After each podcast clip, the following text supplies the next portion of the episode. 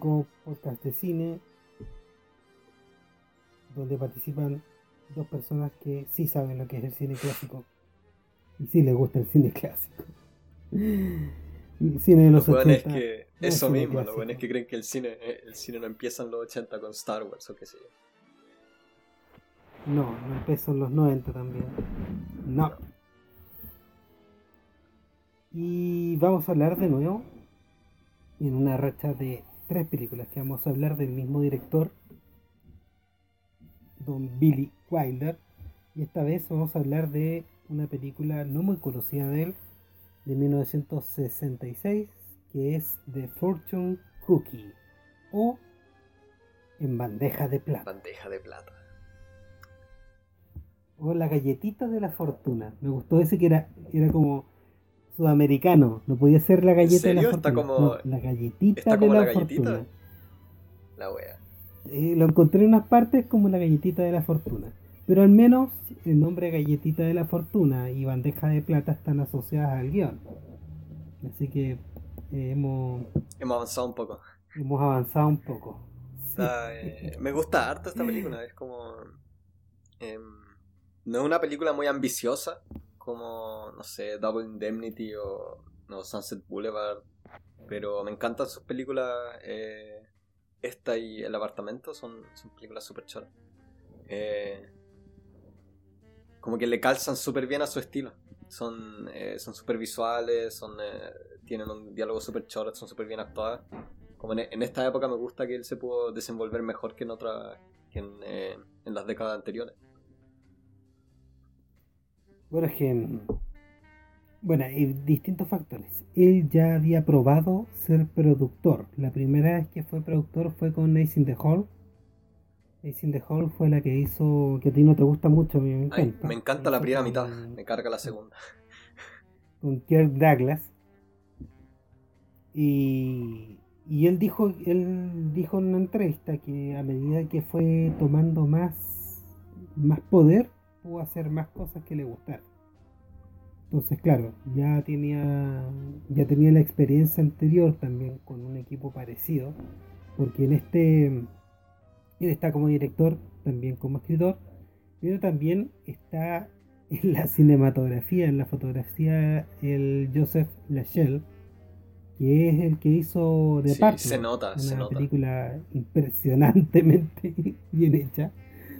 Y la música también está de nuevo André Previn, o Andrew Previn, eh, también venido de, de, Polonia o Alemania. Entonces tenemos como una cierta calidad ya que se repite en, el, en la obra. Y a diferencia de esas otras películas, acá tenemos la aparición en su primer papel importante al gran, grandísimo Walter Mazau. ¿Cierto? O Mazau. Decían en, los premios y eh, en, las entrevistas que vi, como para cachar cómo se pronunciaba, lo decían siempre Mazau, pero está lo mismo en realidad. Em, sí, a él yo no lo cacho para nada. Esta es la única película suya que yo cacho. No tenía idea que era una dupla famosa con Jack Lemmon. Eh, a Jack Lemmon más, más adelante solo lo conozco en, en, roles pequeños como en, no sé, Glenn Gary, Glenn Rose eh, o Ross. Eh, ¿Cómo se llama esta otra? Eh, Shortcuts, la, la, mejor película de Altman, yo creo. Esa y The Long Goodbye. Pero son... no lo conozco en roles más protagónicos como en este, el Jack Lemmon, solo películas de esta época, las anteriores. No, esta, esta fue una, un dueto muy importante que siguió hasta los 90, entre los 2000. Todo, siempre le fue muy bien. Ellos se llevaron muy bien, no se conocían. Mm. El amor por el fútbol. Sí, eh, eso no por el soccer, por el fútbol americano los unió. Y después, en el 68, protagonizaron otra película clásica de, de comedia que es The Odd Couple, la pareja dispareja. No sé cómo se llama probablemente la pareja, la pareja probablemente. Eh, ya estaba haciendo el papel de Oscar, eh, Walter Mazao en, en el teatro, él era un actor de teatro, eh, muy, muy conocido. Se nota, se nota que es actor de teatro. Tiene, su lenguaje corporal es súper spot on, el, así como él, camina siempre cabizbajo, eso me encanta.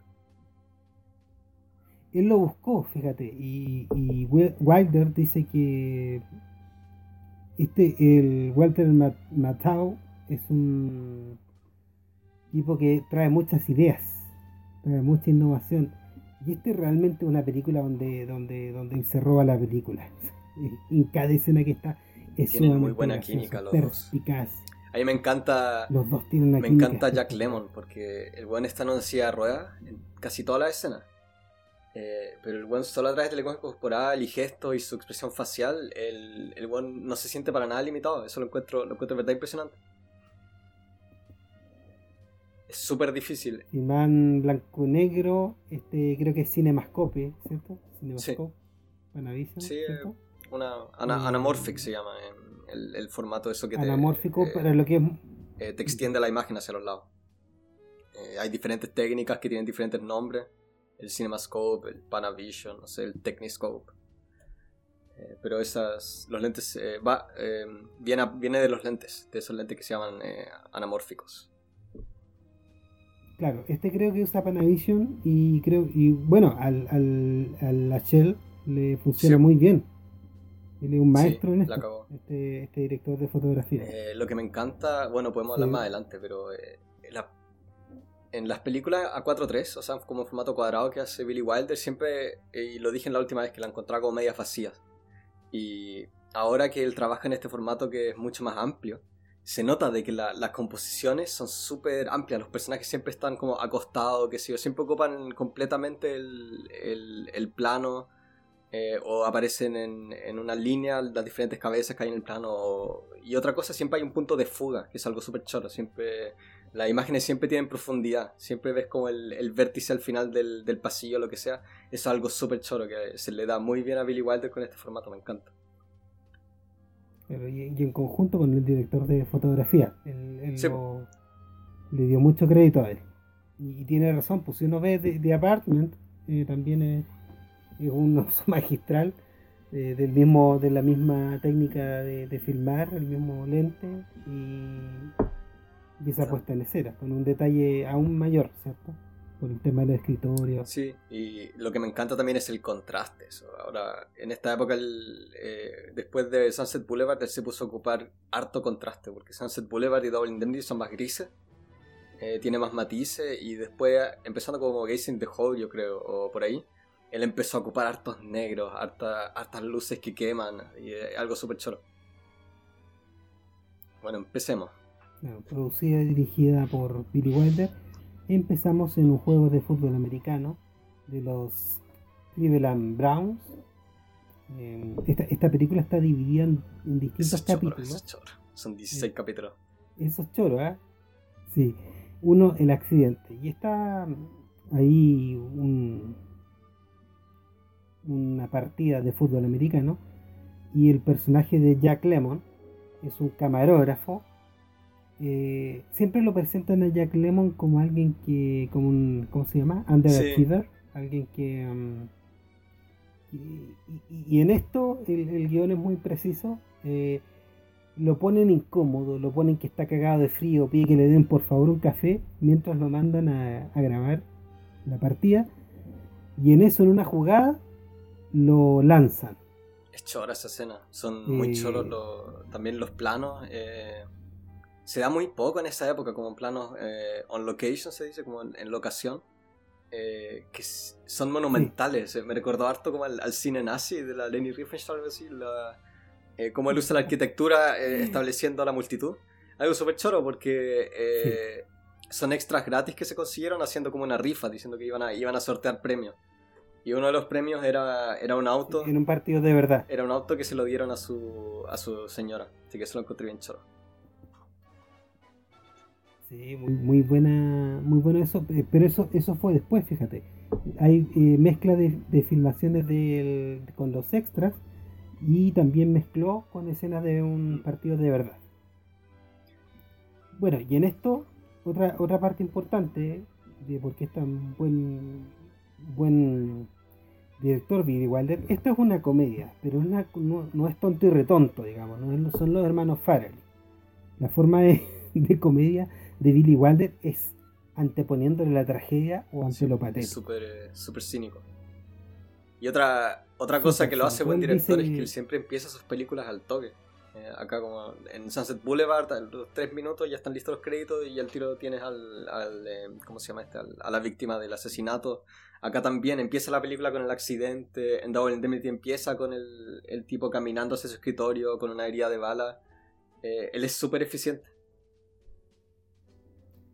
Sí, y un detalle es que cuando tiene el accidente se para el Jack Lemon, el desmayo es un desmayo actuado en tono cómico completamente cómico. Entonces también te establece que pese a que esto va a ser tiene toda una tragedia, sigue siendo una comedia. Muy importante ir recordando ese tipo de cosas, si no se puede transformar en una película muy oscura. Y lo otro choro también es, como él usa el lenguaje visual, porque está todo en planos medios y cuando el, este, el Boom Boom Jackson choca con él, ahí tienen un primer plano del Boom Boom Jackson, del el, jugador de fútbol, como él pone una cara súper... Eh, de preocupación por lo que él acaba de hacer, que contrasta harto con, con el ambiente, todo eso.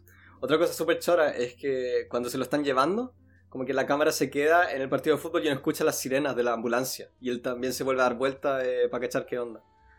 Eh, tiene harto, tiene muy buen uso del sonido en esta película. Muy buen uso del sonido y eso también es para establecer cosas que se van a ver en el guion después.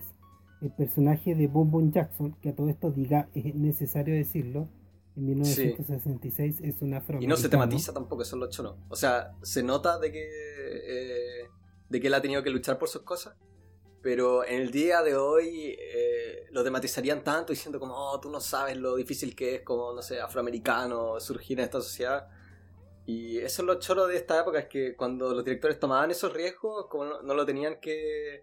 Bueno, en cierto sentido no lo podían expresar por la censura, ¿cachai? Eh, porque eran temas eran temas difíciles.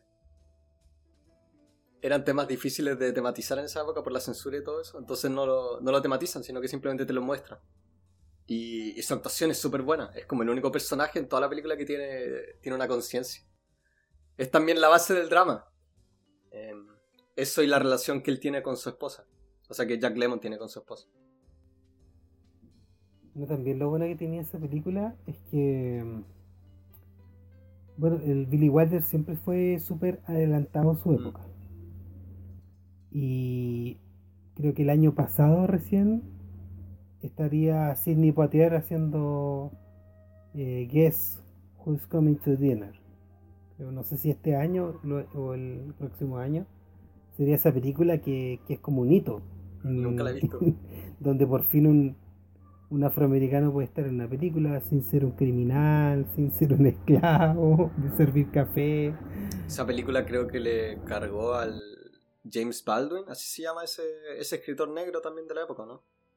Le leí un libro, un libro súper bacán que no me acuerdo, era, era algo con el diablo. Em, que era una serie de ensayos. Y él decía también que le cargaban todas esas películas de negro de, de los 60.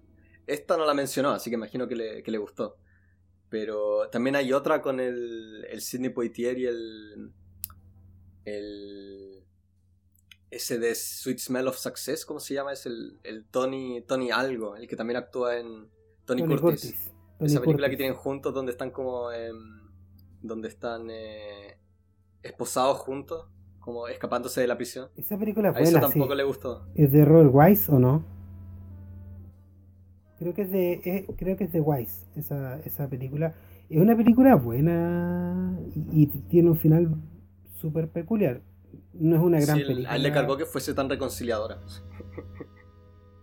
Como decía, de que, de que el negro debía haber simplemente dejado al blanco, eh, dejado al blanco en el suelo mientras seguir avanzando por toda la injusticia que habían sufrido.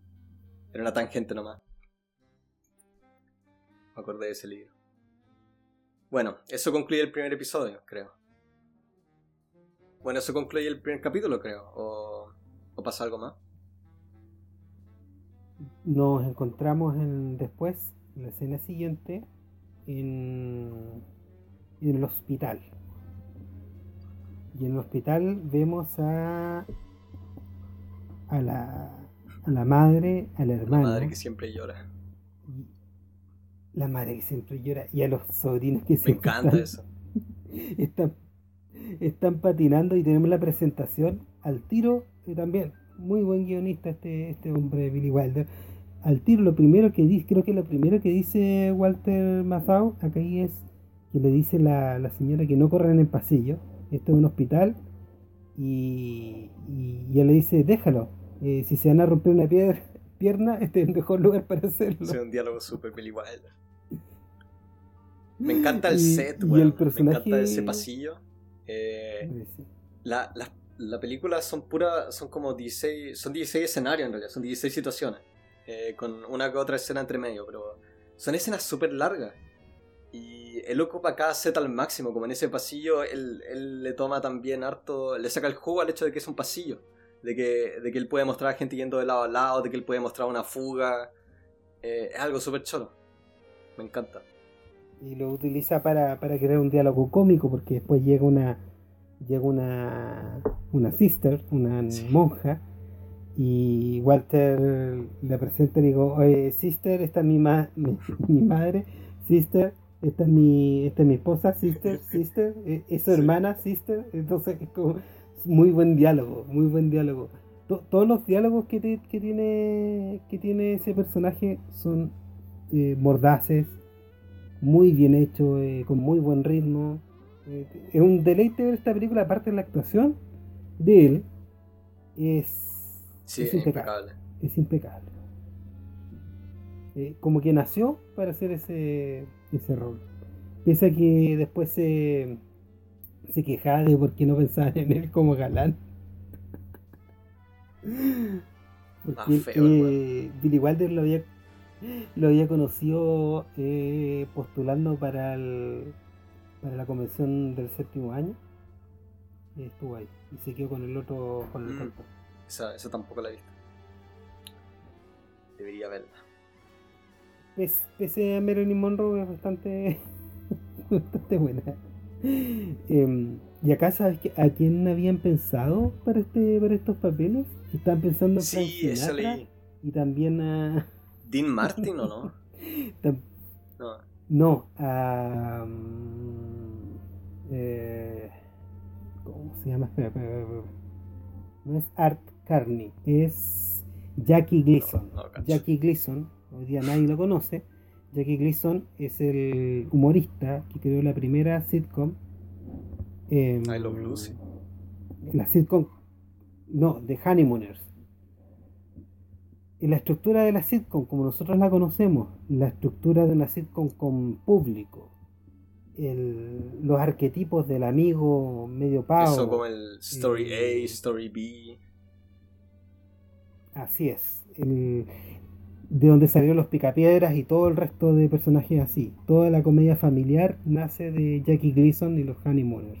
En los años 50, ya hasta el año 66 está bastante pasado de, de, sus años, porque The Honeymooners tuvo 39 episodios clásicos. Los vi hace poco de nuevo, en buena calidad. Eh, algunos no envejecen tan bien porque Jackie Gleason siempre le ofrece combo a la señora. Pues los 50. You're going to the moon, Alice. Es como en, es como en la nueva eh, F is for Family. Put you through that fucking wall. Eh, claro, es como eso, pero la Sí, pues sin, es sin ironía. Claro. y, y en ese y en ese en esa sitcom salía también un personaje que de ahí viene Kramer, de ahí viene el oso Yogi, que es el, que es el vecino. Es una gran, gran, de, gran importancia histórica y, todavía funciona mucho esos capítulos, salvo por los detalles culturales que son un poco funados ya. Un poquito. Andarle ofreciendo compra, combos a la señora no. Eh, pero ese personaje del, del, del marido es, es Pedro Picapiedra, ¿cachai? y eso. Y pero eh, los picapiedras fueron en los 60, imagínate. Entonces todas esas décadas y décadas de esos arquetipos han sido gracias a Jackie Casi, Jackie casi reemplaza a Walter Matthau. Menos mal que no lo hizo. Menos mal que no salió sin nada. Menos mal que no lo hizo. No. No, no.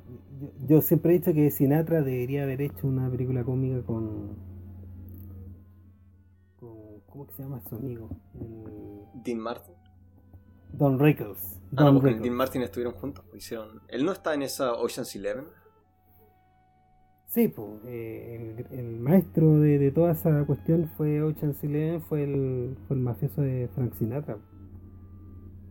Sí, bueno, me acuerdo que cuando estaba casado con la eh, con la Mia Farrow, le tiró un montón de mierda y creo que casi se separan porque él no quería que ella actuase en, en Rosemary's Baby. La cagó el buen conservador. Horrible, era un tipo súper súper seguro. Bueno, menos mal que no, que no hicieron eso con porque Jackie Gleason no tenía, no, no, no, pegaba. Era o sea, no lo conozco, pero eh, lo bacán del, del Walter Mazao es que es súper eh, es súper despreciable.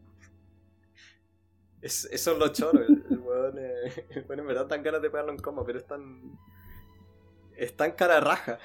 En verdad te, te mantiene al, eh, eh, como al borde del asiento pensar como que cuál será la próxima pilla. Ah, ¿cómo se dice? Pero uno lo, uno lo quiere, uno lo quiere porque, porque al final uno siempre se pone como que nunca quiere que pierda es que es tan entretenido verlo, verlo avanzar que, que eso, te mantiene al, al borde del asiento. Súper super buen casting. Sí, cuando ve, el, cuando ve el cuñado, que es su cuñado el que tiene el accidente, decide hacer una estafa para cobrar plata pues del seguro. Él es un abogado. Basándose. Es un abogado. Un abogado de esos que. Eh, ¿Cómo se llaman? Liability cases. Eso cuando. cuando eh, cuando demandas por algún accidente. la cago. No, y lo, esa escena, cuando la mamá eh, habla de que él tuvo un accidente cuando pequeño, y cambia la cara, ¡oh, qué buen actor! ay, ay, ay. No, y también ahí hay unos chistes con los niños de nuevo que, se, que están pidiendo... Están pidiendo monedas. Están pidiendo plata para las madres solteras. Yo dice, sí, estoy, estoy completamente a favor de las madres solteras. Eh, eh, tiene súper buen súper buena talla. Sí, después cuando se va también, también se roba la plata, ¿no? De esa, esa alcancía. Sí, se roba la alcancía. Tiene, tiene, muy buen, eh, tiene muy buenas metáforas visuales esta película. también cuando él entra a hablar con el Jack Lemmon, ¿Cómo se llaman esos pocillos como para, para no sé, escupir, eh, em, escupir fluido, ese tipo de cosas que tienen la... Urinario. Es como un urinario, una, una chata. O sea, cuando él, eh, le ofrece la chata y el otro, em, el otro la rechaza, él eh, se pone a usarla como cenicero. Y también cuando le traen la comida, se pone a comer su comida. Me encantan ese tipo de detalles. Donde eso es súper choro. Eso no lo, no lo tenían otras y le pide, Y le pide otro detalle y le pide otra, otra comida más a la enfermera y aparte empieza, empieza a tirarle a todo el mundo que se, que se pone dentro de la escena con Walter Walter Matthau le tira, Es una escena súper larga también, pero eh, le sale porque introduce siempre nuevos personajes. Primero están, eh, primero están los dos, el Walter Matthau con, con, el, eh, con el Jack Lemmon. Después entra la enfermera, después sale la enfermera, después entra el, el doctor, el doctor también, el medio personaje. Eso es lo que te he hecho, la escena dura caleta, si no, no sé, pero debe durar unos 10 minutos, 8 minutos y, simplemente se mantiene fresca. Ahí, la, ahí la, como la segunda parte, ¿cierto? Después viene la tercera donde viene a visitarlo el, jugador de fútbol. Y, y ahí lo empieza a convencer y no se convence hasta que lo llama la ex señora, otro personaje. Y se nota que la ex señora lo llama lo llaman por puro interés. Son muy choras las escenas con la, con la señora porque eh, en los planos en los que hablan juntos eh, siempre se ve al hombre con el que ella está en el fondo, pero él siempre le da la espalda. Eso también, el lenguaje visual súper, súper, súper bueno. Nunca, el tipo no tiene ninguna, no tiene ninguna línea, en ningún momento hablan los dos, pero solo con eso, esos dos o tres planos que haga con la película, cuando ella está hablando por teléfono y él está en el fondo, eh, dando la espalda, duchándose, tirando una puteada desde el baño. Eh, son escenas muy, muy, muy bacanas. Bueno, ese es el eje emocional de la película, que lo, bacán del Willy Walter es que su película siempre tiene un eje emocional. Y estaba leyendo en su libro y él dice que, el amor siempre es un tema importante en sus películas porque una, es una emoción súper fuerte. Y acá también la idea es que el, el, Jack Lemon no quiere, no, no quiere estafar ni nada, pero solo el, la idea de que la señora podría volver con él eh, por pena, ahora que él anda como lisiado, eh, lo motiva, lo motiva a, seguir con la estafa. Claro, y por eso se somete a las pruebas, eh, le descubren ese, ese año en la vértebra, que no saben descubrir si es de, o no de, de cuando es chico, y el boom boom le trae una, una silla de ruedas eh, en una escena donde también está la madre presente se pone a llorar. Empuja la silla de ruedas que anda con una, con una cinta y todo envuelta en plástico. Oh.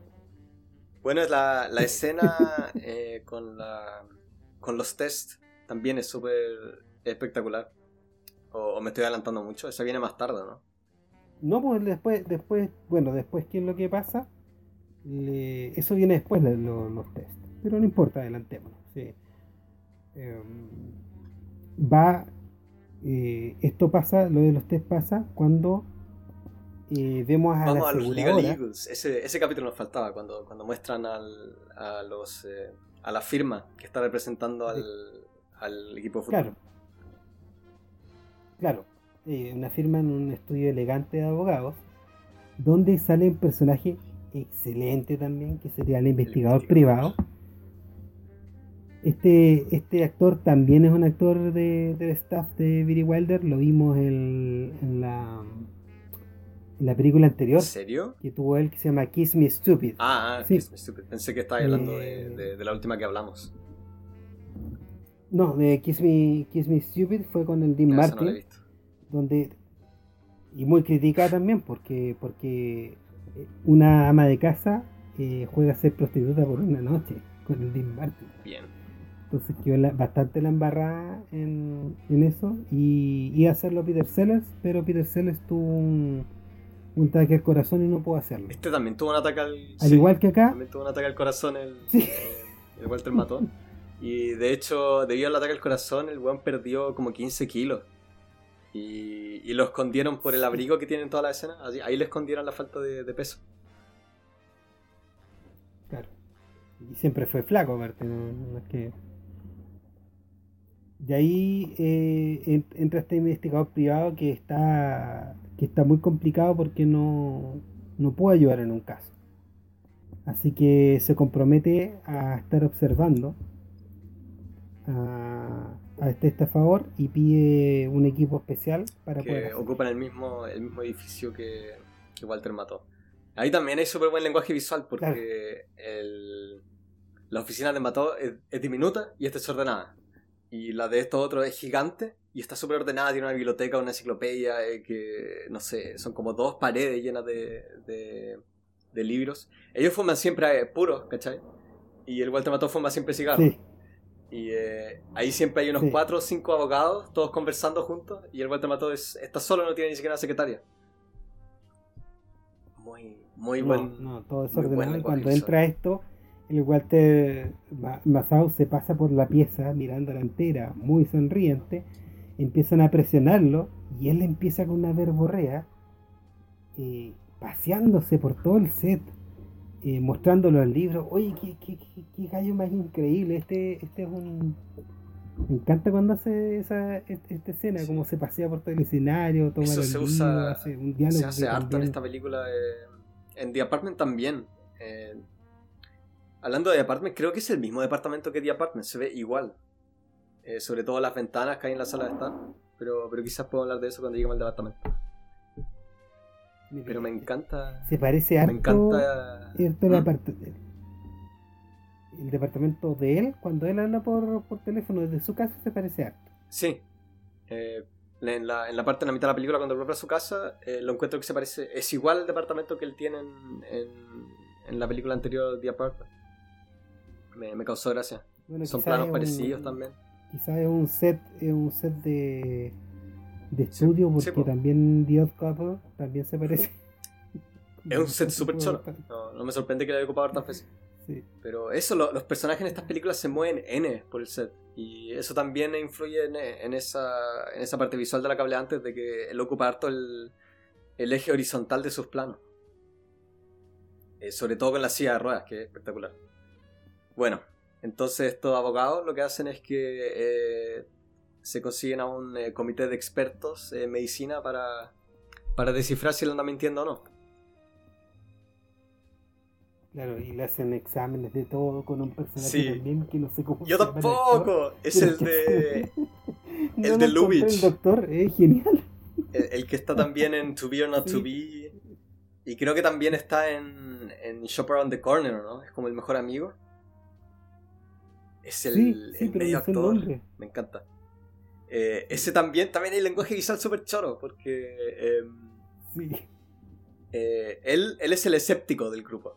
Y él siempre, siempre está apartado. Todo el mundo busca su. Y todo el mundo busca su. En, en los planos, él está siempre apartado. Eh, generalmente, no sé, los otros médicos van a tener un plano general mientras hacen los tests. Y él va a estar siempre o apartado de los demás, o va a tener su propio plano, su propio primer plano en el que él, eh, en el que él expresa su escepticismo. También en uno de los tests, eh, todos tienen eso. esa antiparra. Eh, eh, antirradiación, no sé, esas oscuras, ¿cachai? Él no tiene una, él tiene un monóculo negro. Sí. Alemán. Genial, es genial esa escena. Y lo que hacía Walder, igual que de haber usado mucho, mucho alemán en todas sus cosas. Eh, él tenía, trabajaba con muchos mucho alemanes. Sí. Es muy chora esa escena. ¿Cómo se llama? The Snake Pit.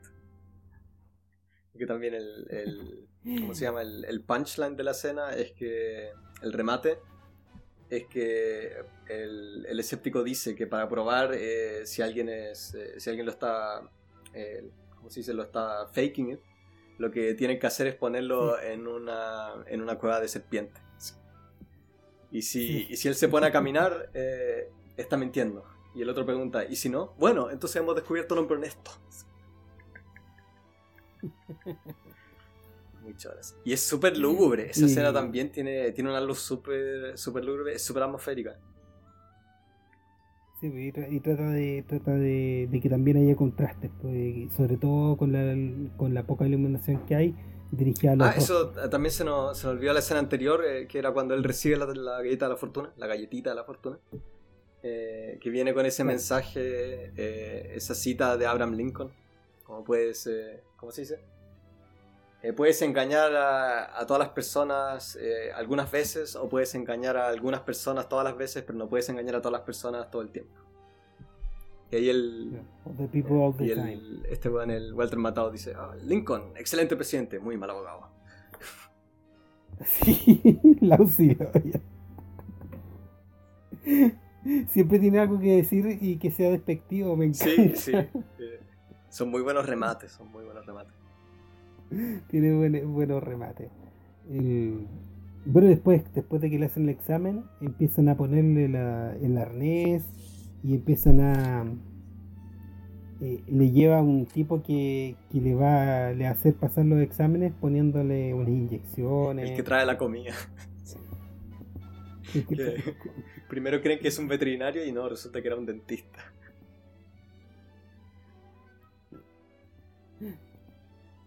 Bueno, y, todos estos diálogos están llenos de detalles. Como eso de que uh, búscale un lunar para que, para que no se encuentre que lo haya inyectado. Sí, me encanta, me encanta, me encanta.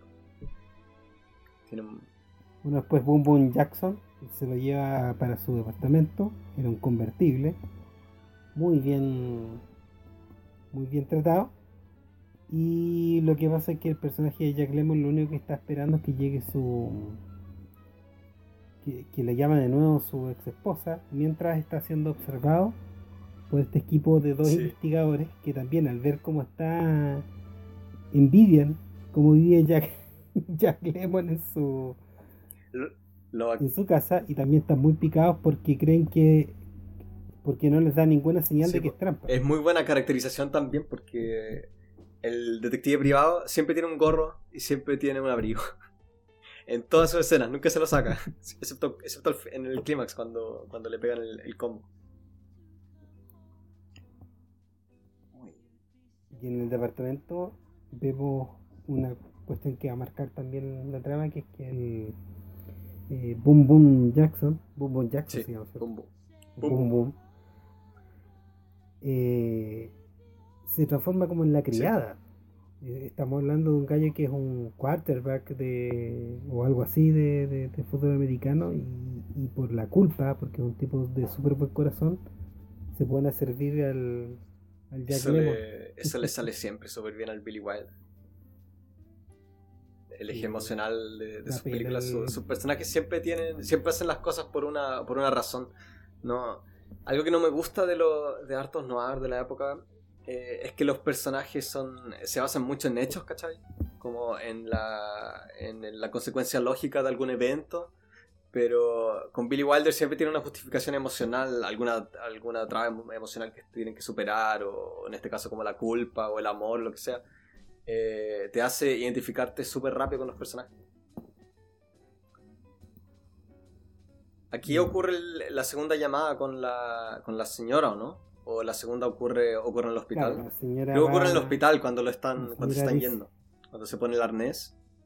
Y cuando están yendo ocurre la segunda llamada, que también me encanta porque em, ahí es donde, eh, donde ella empieza a ser más buena onda con él y se da, se da a entender de que hay una especie de, de relación de entendimiento entre los dos. Eh, lo que pasa es que ella está, ella está hablando por teléfono, en la última ya estaba acostada, ahora ya está sentada. Y eh, en el, en el fondo se ve eh, se ve al hombre que está luchando, se ve la, silueta la silueta en la cortina. y cuando ella empieza a hablarle con más cariño, la cámara se mueve y el hombre desaparece de la imagen. También es súper, súper, súper bacán. Está acentuando, eh, sirve siempre para acentuar o para, para darte a entender algo. De nuevo, el cine es un lenguaje visual. Los alemanes son, son espectaculares para eso. Sí, sí, sí. Bueno, de la escuela del expresionismo todavía está ahí, Qué acá. Y bueno, en su en su apartamento, el apartamento, eh, la llama de nuevo la, la, esposa que dice que va a ir a verlo y él empieza, empieza a girar y a cantar en el Se lo hicieron en una toma, leí. Y en una toma. Dura como tres minutos el baile y él, da, da, vueltas por toda la pieza. Me encanta su actuación, el de... Como dije, estando limitado a una silla de ruedas donde no puedes mover tus piernas, ni, ni un brazo, el brazo que él está fingiendo que no puede mover. Eh, él logra ser súper expresivo. Sí, se ve la tensión de, este personaje histérico y también la alegría. Eh, es como. Es casi tierno. Eso, eso lo de Jack Lemon, que siempre. Eh, él siempre da pena. Y, ahí el Walter Mazao eh, pilla que lo están grabando y le da a entender al, al otro que no puede, que tiene que tener cuidado, que no puede hacer nada porque lo están grabando por todos lados y lo están y, es porque el seguro es algo que ellos hacen. Va Boom Boom Jackson a buscar el, a buscar a la esposa. Chora esa escena. Y al aeropuerto. Sí, al aeropuerto. Y después, hablando en el auto, hablando en el auto ya le muestra como su, su verdadero ser. Como él anda, él, él anda tirando flores y diciendo como de que el, Jack Lemmon está súper feliz de verla. Y él dice como, sí, bueno, él, él es súper práctico. Si todos siguiéramos su instinto nadie ganaría nada. Buena, muy buena línea. No, pues la cara del tipo cuando, cuando le va hablando la calle, finalmente llega la tipa. y cuando se lo ve el Jack Lemon es una Sí, pues ella se va peinando, se va peinando en el camino. Sí. Y, uno, no, uno no entiende por qué. Y después cuando llegan y se ponen a hablar, ella, él le dice, ay, tienes el mismo pelo de siempre. Y dice, sí, nunca lo he cambiado.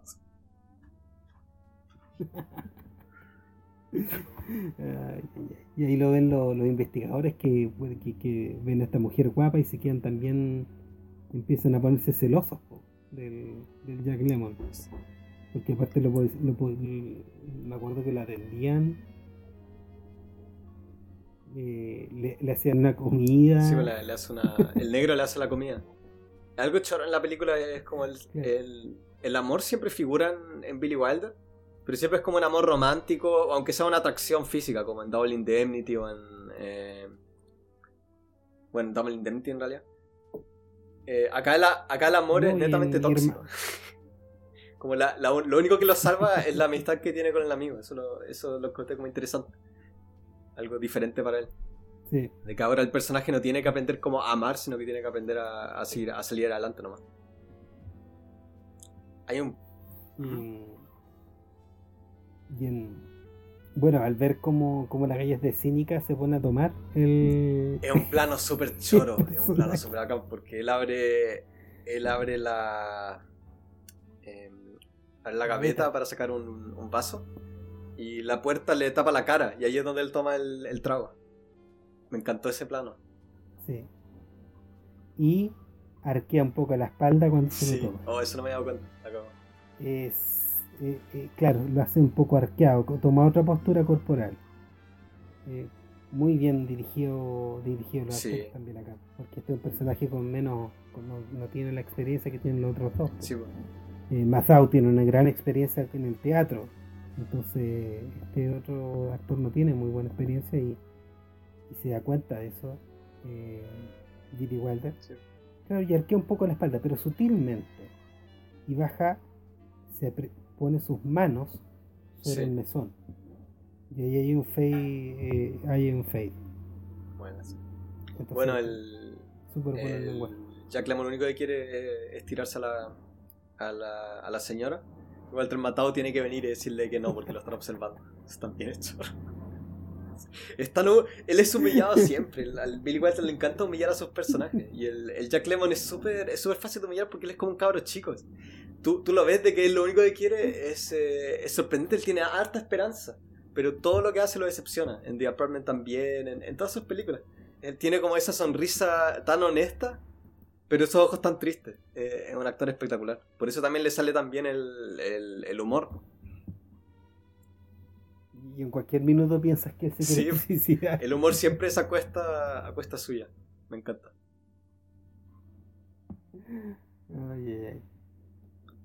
Y bueno, ahí, ahí tiene que quedarse con las ganas el, caballero.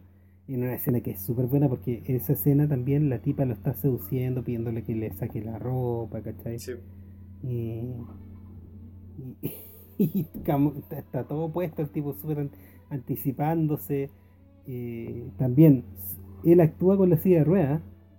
Me encanta. Algo súper bacán es que, Perdón, ¿qué iba a decir? Él acelera la silla de ruedas cuando está contento. Se queda fijo o lo usa lento cuando está mal. Sí. Utiliza la silla de ruedas para. Otra cosa chora es que cuando ella llega al cuando ella lo, llega a ver por primera vez, eh, ella, ella empieza a recorrer el departamento y él la anda siguiendo. Creo que, creo que pasa como tres veces que ella, ella va a la ventana y después va a la chimenea y él la va siguiendo en todas partes. Una película súper sofisticada, súper, súper, súper bonita. ¿Y qué es lo que viene después? Después esto, la caída de Boom Boom. ¿La pelea? ahí ya completamente alcoholizado. Es muy bacán ese bar, en un, en un boliche, un bowling joint. En un boliche, ojo, un boliche. De negros. Donde hay blancos. Pero hay blancos. ¿Hay blancos? No hay. Sí. Es, es, de negro, pero vas a ver en la escena de. Mm, seguramente no quiso mostrarlo muy bien por todo lo que involucraba poner en, la, en un mismo bar a blanco con negro en este tiempo, pero cuando tú ves en la escena donde se reflejan un poco los espejos y en la escena de, pugilato con, con la gente del bar, ves que hay ves que hay blancos también, hay unos personajes blancos atrás, eh, hay un personaje como latino que también que, que sirve las cosas y hay unos, unos personajes blancos eh, atrás del, y actúan súper natural súper natural todo. Eh, en esa época los negros siempre actúan los, blancos no saben dirigir negro. Y acá me tinca que el Billy Wilder les dijo el Billy Wilder es un, es un director de pocas palabras leí por ahí al, al actor, eh, al del detective, lo anoté por acá, ¿qué fue lo que le dijo? Eh, le dijo tres cosas para su personaje. Le dijo, persecución incesante, despiadado, actúa como Javert de, de esta Los Miserables. Entonces es un hombre de pocas palabras, así que por eso me diga que le sale tan bien a los negros también. Porque no le debía haber dicho nada, le dijo, están en un bar, como hablen. Claro, y está el antecedente de que Billy Wilder es alemán. Es judío. Es alemán previo, pero es previo al, al, nazismo. La Alemania de antes, de los años 10, de los años 20, era una Alemania donde no habían esas distinciones, era una Alemania donde habían revistas de travesti, era una Alemania... Eh, de ahí salió la Marlene Dietrich, o sea, de gente que, que era mucho más liberal. Entonces, claro, claramente no tenía problemas con que, con que alguien tuviera otro color, porque no, era rollo de no me, no me acordaba, pero murieron como cuatro familiares suyos en Auschwitz, weón. Murió su mamá, murió un tío, una prima. El buen menos mal está en Estados Unidos, pero se le murió toda la familia en ese campo de concentración y el papá había muerto como en los años 20. Pobrecito. Sí, pues. Pero tuvo una vida bastante entretenida, digamos. Eh, en el libro que yo tengo, él dice como solo como dos párrafos sobre esta película. En verdad estaba estaba súper decepcionado y la encuentra, como, como tú dijiste el otro día, el, el principio de, de, su mala racha. Bueno, en verdad que estaba súper traumado, no, no le gusta hablar de esta película. Lo cual es triste porque es una película súper buena. Sí. Es raro, es raro porque, bueno, primero una película que, que nació, nació en la sociedad de, de, estos dos amigos, de Jack Lemmon y Walter Matthau, y después la repitió con, con Front Page, una, de las primeras películas donde sale la Susan Sarandon, que es un poco más teatral, em, no es en blanco y negro, pero se repite de nuevo el mismo el mismo esquema. Ellos, ellos tienen una química increíble juntos todas las películas que han, que han hecho ellos son bastante recomendables, las comedias de, de estos dos personajes. Y claro, claro, eh, eh, de, de Front Page no tiene la misma calidad que esta. Y, y Avanti tampoco. Y la última Buddy Buddy, siento que una película entretenida, tampoco tiene, tampoco tienes mucho que hablar sobre el, sobre la fotografía, por ejemplo. Pero sí sigue siendo un gran director. Es uno de los pocos directores que, que, se retiró, que se jubiló, porque hartos directores trabajan hasta que mueren, pero él llegó a un periodo de su vida en el que él simplemente no quería seguir trabajando. Aunque vale que decir que él, vivió, él vivió más que, no sé, que Kubrick, que Hitchcock. Fue bastante longevo. Sí, pues. Él, él quiso retirarse, se fue a otra oficina, se quiso de hecho, en la oficina tenía una, una jaulita con un pájaro afuera, libre. Y que le decía que representaba de que se había ido completamente los estudios. Y. Ah, un, paréntesis: que el Billy Wilder. Eh, el Billy Wilder tenía su propia teoría que, que también hablamos antes con, con Sunset Boulevard sobre la caída del sistema de los estudios. Y él hace una, una referencia súper importante que, que es necesario tocar ahora, ahora con la época que estamos viendo ahora, con el con el, con, con el temor de que terminen los teatros, porque él decía que fue la ley antitrust que empezó la caída del, del sistema de ley? La ley antitrust fue la que nació a raíz de unos juicios que hizo el Estado a Paramount, que era uno de los mayores dueños de cadenas de teatros. Entonces este era un negocio completamente eh, integrado. Los estudios tenían tenían un ah, pues, tenían sus teatros, sus contratos y tenían, teatro. sus propios cines. Eh, por eso le iba tan bien, porque por eso hacían tantas películas. Porque mostraban cada día en el cine, creo que dos o tres películas. La iban rotando. Así es. Entonces, ¿qué es lo que producía esto? Que podían. Eh, ponemos muchas muchas películas y a un costo bastante accesible. Con este juicio, que fue en 1938 y duró hasta 1948, finalmente el Estado lo que hizo fue ordenar que se separaran las propiedades de, estos teatros de los estudios. Piensa que en 1938 fue un pésimo año para el cine, tanto así que hicieron una lista, me acuerdo que eran eh, le echaban la culpa a los actores. La Hepburn estuvo en esa lista, me acuerdo. Era Box Office Poison. Box Office Poison. y, y después de la. Después de la. unió eso al, al tema de, de la televisión. También Bill Wilder decía que había un tema importante que era cuando tú eras director en el sistema de estudio, pese a todo, todo, todos los problemas, Primero, el, productor es una persona que le gusta el cine. Segundo, los productores se encargaban de todo, todo, todo el proceso. Ya ellos se encargaban de todo el proceso y tu pega era dirigir.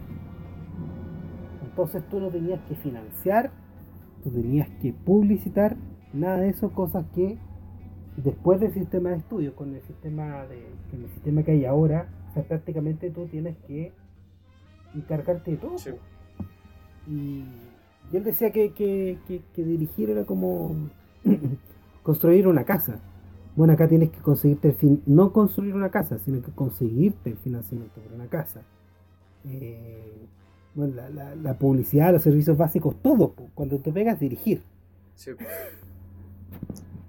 Y, los tipos que deberían financiarte no tienen ni idea tampoco. Bueno, tiene pros y contras. Estaba leyendo en, en el libro de Sidney Lomet eh, de que ellos tenían que rendirle cuentas a los, a los editores, como al chief editor de, no sé, de MGM o Paramount. Y si el editor eh, decía que tu película tiene que durar dos horas, entonces estáis cagados. Porque si no, lo, si no le sacáis tú el tiempo que necesitáis sacarle para que quede en dos horas, él iba a sacar lo que, lo que sea para quedar en ese tiempo. Y él habla de que era, era, terrible, era terrible eso, de que no tenías control sobre tu película, porque eh, Final Cut no había. Si el, editor encuentra de que te faltó te falta un plano de tal personaje o, te falta te falta una escena que explique tal cuestión, estáis cagados, lo tenéis que hacer tú o se van a conseguir alguien que lo haga por ti. Claro, pero hay gente tan genios como Orson Welles que, que me estoy cargando, pero creo que fue uno de los primeros que pudo exigir. Y le salió súper bien. El weón hizo. Eh, eh, eh, en The Stranger. ¿Stranger? Esa, esa tiene Final Cut. Yo te estaba pensando en la otra, en, eh, en la primera, en Citizen Kane, que no me gusta. No, no tuvo, sí, Final, tuvo Final Cut en Citizen Kane. De hecho, por eso, es, por eso le cagó tanto la carrera, porque, porque a nadie le gustó de que él fuese tan autoritario y él, él también era un cabro joven, tenía veintitantos años. Y eh, Claro, pero fue hecha como en un comité. Esa eh, Citizen que fue hecha como en un comité, ¿cachai? Comité de, de, O sea, en ese entonces cuando era Paramount, ¿cierto? Creo que sí. Pero The Stranger es una mucho mejor película. Ya, bueno, para... Claro, Paramount tiene un, tenía un sistema en ese entonces que... Mm, ¿Te cortaste? Ah, no. Tenía un sistema en ese entonces que había como un grupo de, escritores entonces las películas igual eran como de otro estilo, no eran, eran como colaboraciones, no era el director que era el cabrón y esto sea porque yo quiero y tuvo que luchar por muchas cosas. De hecho, hay una película que se le de, de Mankiewicz, eh, del, guionista, co-guionista, de David Fischer, eh, que toma la tesis de, de Mankiewicz de que prácticamente hizo todo el guion de, de Citizen Kane. Cosa que no era, que era imposible, porque más encima era raro que Mankiewicz, que era amigo de un sobrino de la del amante de William Ron Hearst, hablara tan mal de ella, siendo que era conocida ella por ser excelente anfitriona y tratar a todo el mundo, todo el mundo bien, y, y que el detestable no era ella, sino que William Ron Hearst. Entonces, como retratan a ese personaje como una tonta que no tiene talento, cosa que tampoco era así en la película de Citizen Kane, eh, me parece raro, porque Orson Welles no quería que eso, que eso pasara tampoco. Me parece raro, yo creo que tal como, como dicen varias partes, hay varias manos ahí. Hay una sola mano y claro, en, la, edición él trató de hacer lo que pudo. Volvamos a la película. ¿Dónde ya, esta historia no termina acá. Deja terminar, ah. deja terminar lo del, lo del Ah, de Porque es divertido, porque el, el 2019 Trump terminó con estas barreras. Y en parte el por qué hay un Amazon Prime y hay un Disney, un Disney y todo eso es porque se van, se están aprovechando y se van a aprovechar de poder hacer integraciones verticales. Entonces es probable que con lo que hizo Trump en 2019 se permita a estudios tener sus propias cadenas, a, a estudios tener sus propios teatros, y eso va a cambiar bastante bastante el escenario mundial de cómo se bueno, si eso pasa van a cagar los independientes así que de hecho, de hecho, el, eh, claro, eso fue. La muerte del cine estudio pudo, favorecer a que hayan independientes, ahora van a cagar los independientes. Pero. Bueno, los independientes ya están cagando. Eso sí, eso. no sé, pues Miramax se, lo, eh, se lo compró Disney, ¿o no? Pero, pero todo, todo esos que eran Sony se independientes, pseudo independientes en los 90 y los 80, eh, no, podían, no podían pagar sus costas, no podían pagar la distribución de sus películas, entonces tenían que ser comprados por los, por los más grandes. Es que el problema es que el costo de distribución este, puede ser hasta más grande que el Sí, pues es el problema. De, eso también habla el Sidney Lumet, de que, de que todos los independientes se, se, estaban muriendo en los 90 cuando le está escribiendo eso. Porque. Y el, problema de, de, integrar streaming. Si tú integráis, streaming, ¿cuál crees que van a ser las únicas películas que va a poner ese streaming? Sí. Eh, entonces va a haber en streaming de de todo, pues, de YouTube, de, o sea, de, cualquier cosa, cada uno va a hacer su streaming y al final eso también va a colapsar en algún momento, no, no, no, va a ser eterno. Bueno, eh, siguiendo este paréntesis, ya nos encontramos con la escena al otro día donde eh, en una movida, movida inteligente el abogado eh, de Walter Mazau hace empieza a hablar grandilocuentemente en el, en el departamento y va a decir que todo lo que se gane de la, de la demanda va a ser donado. Era caridad. Y es una jugada súper inteligente. eso lo bacán, es un, es un, personaje, es un pillo, un saco web, pero súper inteligente. Súper inteligente. Y ahí el, el tipo que. Por eso, por eso tienen tan buena química, porque se nota que es más inteligente que Jack Lemmon. pero necesita, necesita su bufón. Eh, claro, pero el, el, investigador les va a decir que, que, no tiene nada, pero, pero igual cree, le cree igual que es un estafador, porque como es como el típico policía que le ve la pura cara al Walter Mazaus y sabe que es un estafador. Bueno, eh, los abogados le dan. Los abogados le ceden y eh, no sé cuánto, como 100 mil dólares, 200 mil dólares, no sé, recibe una millonada en esa época en un cheque. Espérate, hay otra escena que nos saltamos que es genial. Cuando Walter Mazau, eh, los invita a su oficina. y le dice perdón que no la criada no viene. Oh, la Se casó mi secretaria hace 10 años conmigo. Lo bacán también es que él trata, él trata de, de echarlo todo en el escritorio que tienen esa. Em, ¿cómo, se llaman eso? Esas como eh, cortinas, eh, cortinas de madera. Y cuando trata de cerrarla, eh, se le cae al suelo. Y justo ahí entran los, los tres, cuatro abogados. y el weón da vuelta su, da vuelta su papelera y se le ofrece a uno asiento. atrás en el, el set está tan bien hecho que si tú ves atrás te fijaste que había un un lavabo y una joyas colgadas. Es una oficina muy bacana. Eh. también lo que me encanta, lo que me encanta es que cuando él anda ordenando las cosas, tú ves como los papeles eh, desparraman polvo. Polvo. Es algo, es un detalle espectacular. Sí, el, la decoración del set. Eh, Robert Luthard también había. Y, Edward G. Boyle también eran. Trabajaron con. Antes con. Con Billy Wilder y tienen. Y tienen también el tremendo. Los tremendos créditos. Se nota. gran trabajo, gran trabajo. Se nota que él es cómodo con este equipo. Se vende mejor. Que, eh, el apartamento y películas como estas, cuando él sacaba una película o dos películas al año, eh, él las editaba en una semana, weón. Eso, eso es una pega inimaginable. Pero ¿cómo crees? Tenéis que, tenéis que ser un genio, si tenéis que tener en, la mente, apenas termináis de grabar, tú al tiro sabéis, esta escena va, esta escena no va. Y también como él ocupa hartos planos largos, es una pega relativamente simple. Porque sabes de que no la va a editar mucho, sino que solo tienen que encontrar la toma que le gusta y ocuparla para la mitad de la escena. Pero hacerla en una semana es la media. Mm. Me imagino que Edgar Wright lo hace en dos años, una pega así. él, es lo opuesto, el weón hace, el hace planos, planos, planos. Hace Eso es lo bacán de sus películas. Me, mete... me gusta su lenguaje cómico. Es, espectacular. Hasta, hasta Scott Pilgrim eh, es bueno. Baby Driver es muy Baby Driver no, no terminé. no, es muy mala. Bueno, pero acá ya, ya vemos que ellos están eh, viendo el televisor con la señora, están como asentados, ya los abogados ya se dieron.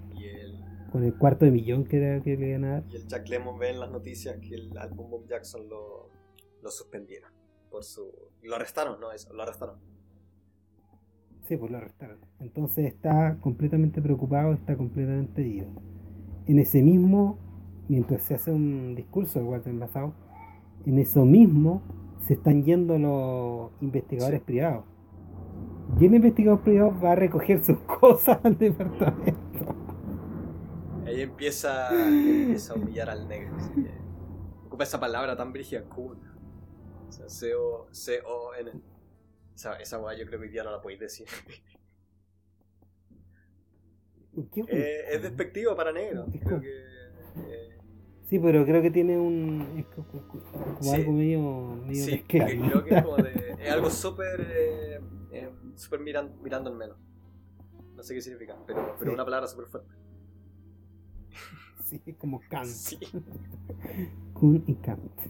O sea, Kun Kant. La cago. Como decirle una. Para decirle una se me olvidó, pero ¿en qué momento él, él como que se, se, desilusiona con la Sandy, con la señora? ¿Hay algún momento en el que ella dice algo que, que hace que el Jack Lemon eh, se desilusione? Sí. Porque se me olvidó esa parte. Sí, en esta misma escena, en esta escena pasan 20.000 cosas. Ella le dice al oído que se calme y, y ahí el tipo le cambia la cara, de otra gran actuación de, de Jack Lemon y ahí cambia todo. Y cuando, después de que le el, el insulto de, del Kun en un Cadillac, su, el Jack Lemon se separa y le da un combo al Eso también es choro, porque en inglés está esa. Eh, esa. ¿Cómo se dice? Esa línea, stand up for yourself. Como párate por ti mismo, así. Eh, sí. Autorrespeto. Y ahí él literalmente se para por sí mismo, bueno, o por el amigo. Y, resulta, le manda el medio combo y resulta que lo estaban grabando. y ahí se para una segunda. Después se pone a hacer un show. Se lo encontró un detalle súper choro. No, pues lo que hace es que deja la cagada completamente y se pone a hacer eh, acrobacias en el departamento mientras el otro lo graba. El otro fascinado, el, detective privado, así cagaba la risa. Sí, sí, una cara con una cara de, de, goce, de nuevo, los tremendos actores, tremendos actores se pone a saltar en la cama, el, Jack Lemon, cambia la actitud, o sea, cambia la actitud completamente, es como un personaje distinto, un hombre Es la primera vez en la película que se mueve Da las órdenes. Eh, al principio él está parado también, como tú decías, anda tiritando, anda chato y después anda en la silla de ruedas. Esta, esta también es una escena en la que él se pone en verdad a moverse y a adueñarse del espacio. Pero como, como Walter Mazau no puede perder. Es, espectacular. Toma el micrófono y empieza a decir, no, sabes que voy a, voy a demandar a la, a la eh, firma de abogado por, eh, por allanamiento ilegal y, el uso de el uso de micrófono y por este weón por haber dicho un comentario tan racista. Claro, claro, liga de, sí, la NAACP. Tenemos la escena final. tenemos la escena final increíblemente filmada de nuevo con un contraste maravilloso, donde va al estadio. Tienen muy buena química, el estadio el, Jack Lemmon. Sí. Y va a ver a Boom Boom que está sentado en la banca. Sí. Ah, eso no me había fijado, pero también es un buen detalle que la está sentado en la banca y el otro lo, obliga a jugar. Sí. sí.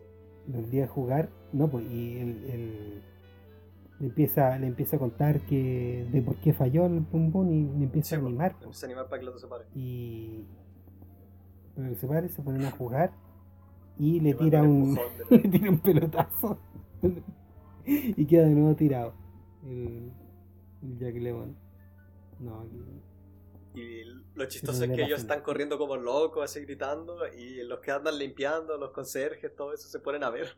Eso también me encantó. No, una, una película tiene harto, tiene harto corazón la película, es como súper eh, es súper cínica, pero, pero tiene un final súper chulo. Eh, y no un final feliz, pues al, al Boom Jackson lo echaron. Este weón se quedó sin ni uno. Porque ese, los, todos se, se, adeudaron con el auto y, y, los abrigos y todo eso. Pero puta, son amigos por lo menos. Una película chavora. La hizo con este, con el. Increíble y a L. Diamond, que es el, el segundo colaborador importante de Billy Wilder. Que leí también en el libro que ellos tenían un, eh, tenían un cajón con ideas, como en papeles, eh, para usarlas como situaciones en escena. Y de repente sacaban una y, se, y si calzaba con la película que están haciendo, la, ponían. Se lo encontré eso, muy, buen, muy buena sugerencia. No, increíble la película. Me... Se pasó súper rápido.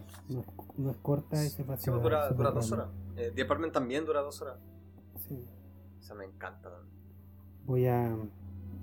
Voy a dejar como de fondo el soundtrack de André o Andrew Previn, que también es muy, muy bueno, muy de la época, mucho jazz, pocas influencias latinas que ya en los, a fines de los 60 era como bien, bien normal Claro, y el bossa nova también, que fue. En esta, en esta, en esta parte no, ¿ah? no hay influencias de ese estilo, es completamente neoyorquino, digamos. Todo, todo muy. Todo muy neoyorquino, ¿cierto? Bonita la película. Y. ¿Y eso sería todo? Billy Wilder. Sí. Pero la próxima tenemos que ver Stagger Stalag. 17. Ahí actúa el Otto Preminger. Eh, de Nazi. Sí, otro, gran otro gran, gran, actor. Podríamos hacer Exodus. Eh, Exodus y también Anatomía de un asesinato donde actúa el Jimmy Stewart. Que también es muy buena, es súper larga y Exodus es muy también dura tres horas, pero es la media película. Sí. Esa Bonjour Tristesse también es muy buena. Oh, con el David Nier, qué buena. Es como una película súper extraña. Eh, en realidad no me debería gustar tanto, porque igual es súper. Es como bien densa, eh, con diálogo y. Eh, es, como, es como un poco agotadora de ver, pero tiene una atmósfera súper chora. actúa muy bien esa mina. El David Niven es tremendo actor. Sever, Sever, esa la, la mitad francesa, mitad sueca, no, mitad suiza, algo así. Es, muy, es una buena película. Me gusta, me gusta harto porque tiene la mitad, la mitad está en blanco y negro, el presente está en blanco y negro y el pasado está en color. Eso es algo que nunca se hace. Y lo bueno de Otto Preminger es que incluso viejo, el Otto Preminger tiene una película ya como de sus últimas que es Such Good Friends donde sale el pingüino, eh, actuando el pingüino de Batman, porque también Otto Preminger fue eh, Mr. Chris, Tiene, tiene esa catchphrase. Puta que está cagado de plata para actuar en Batman.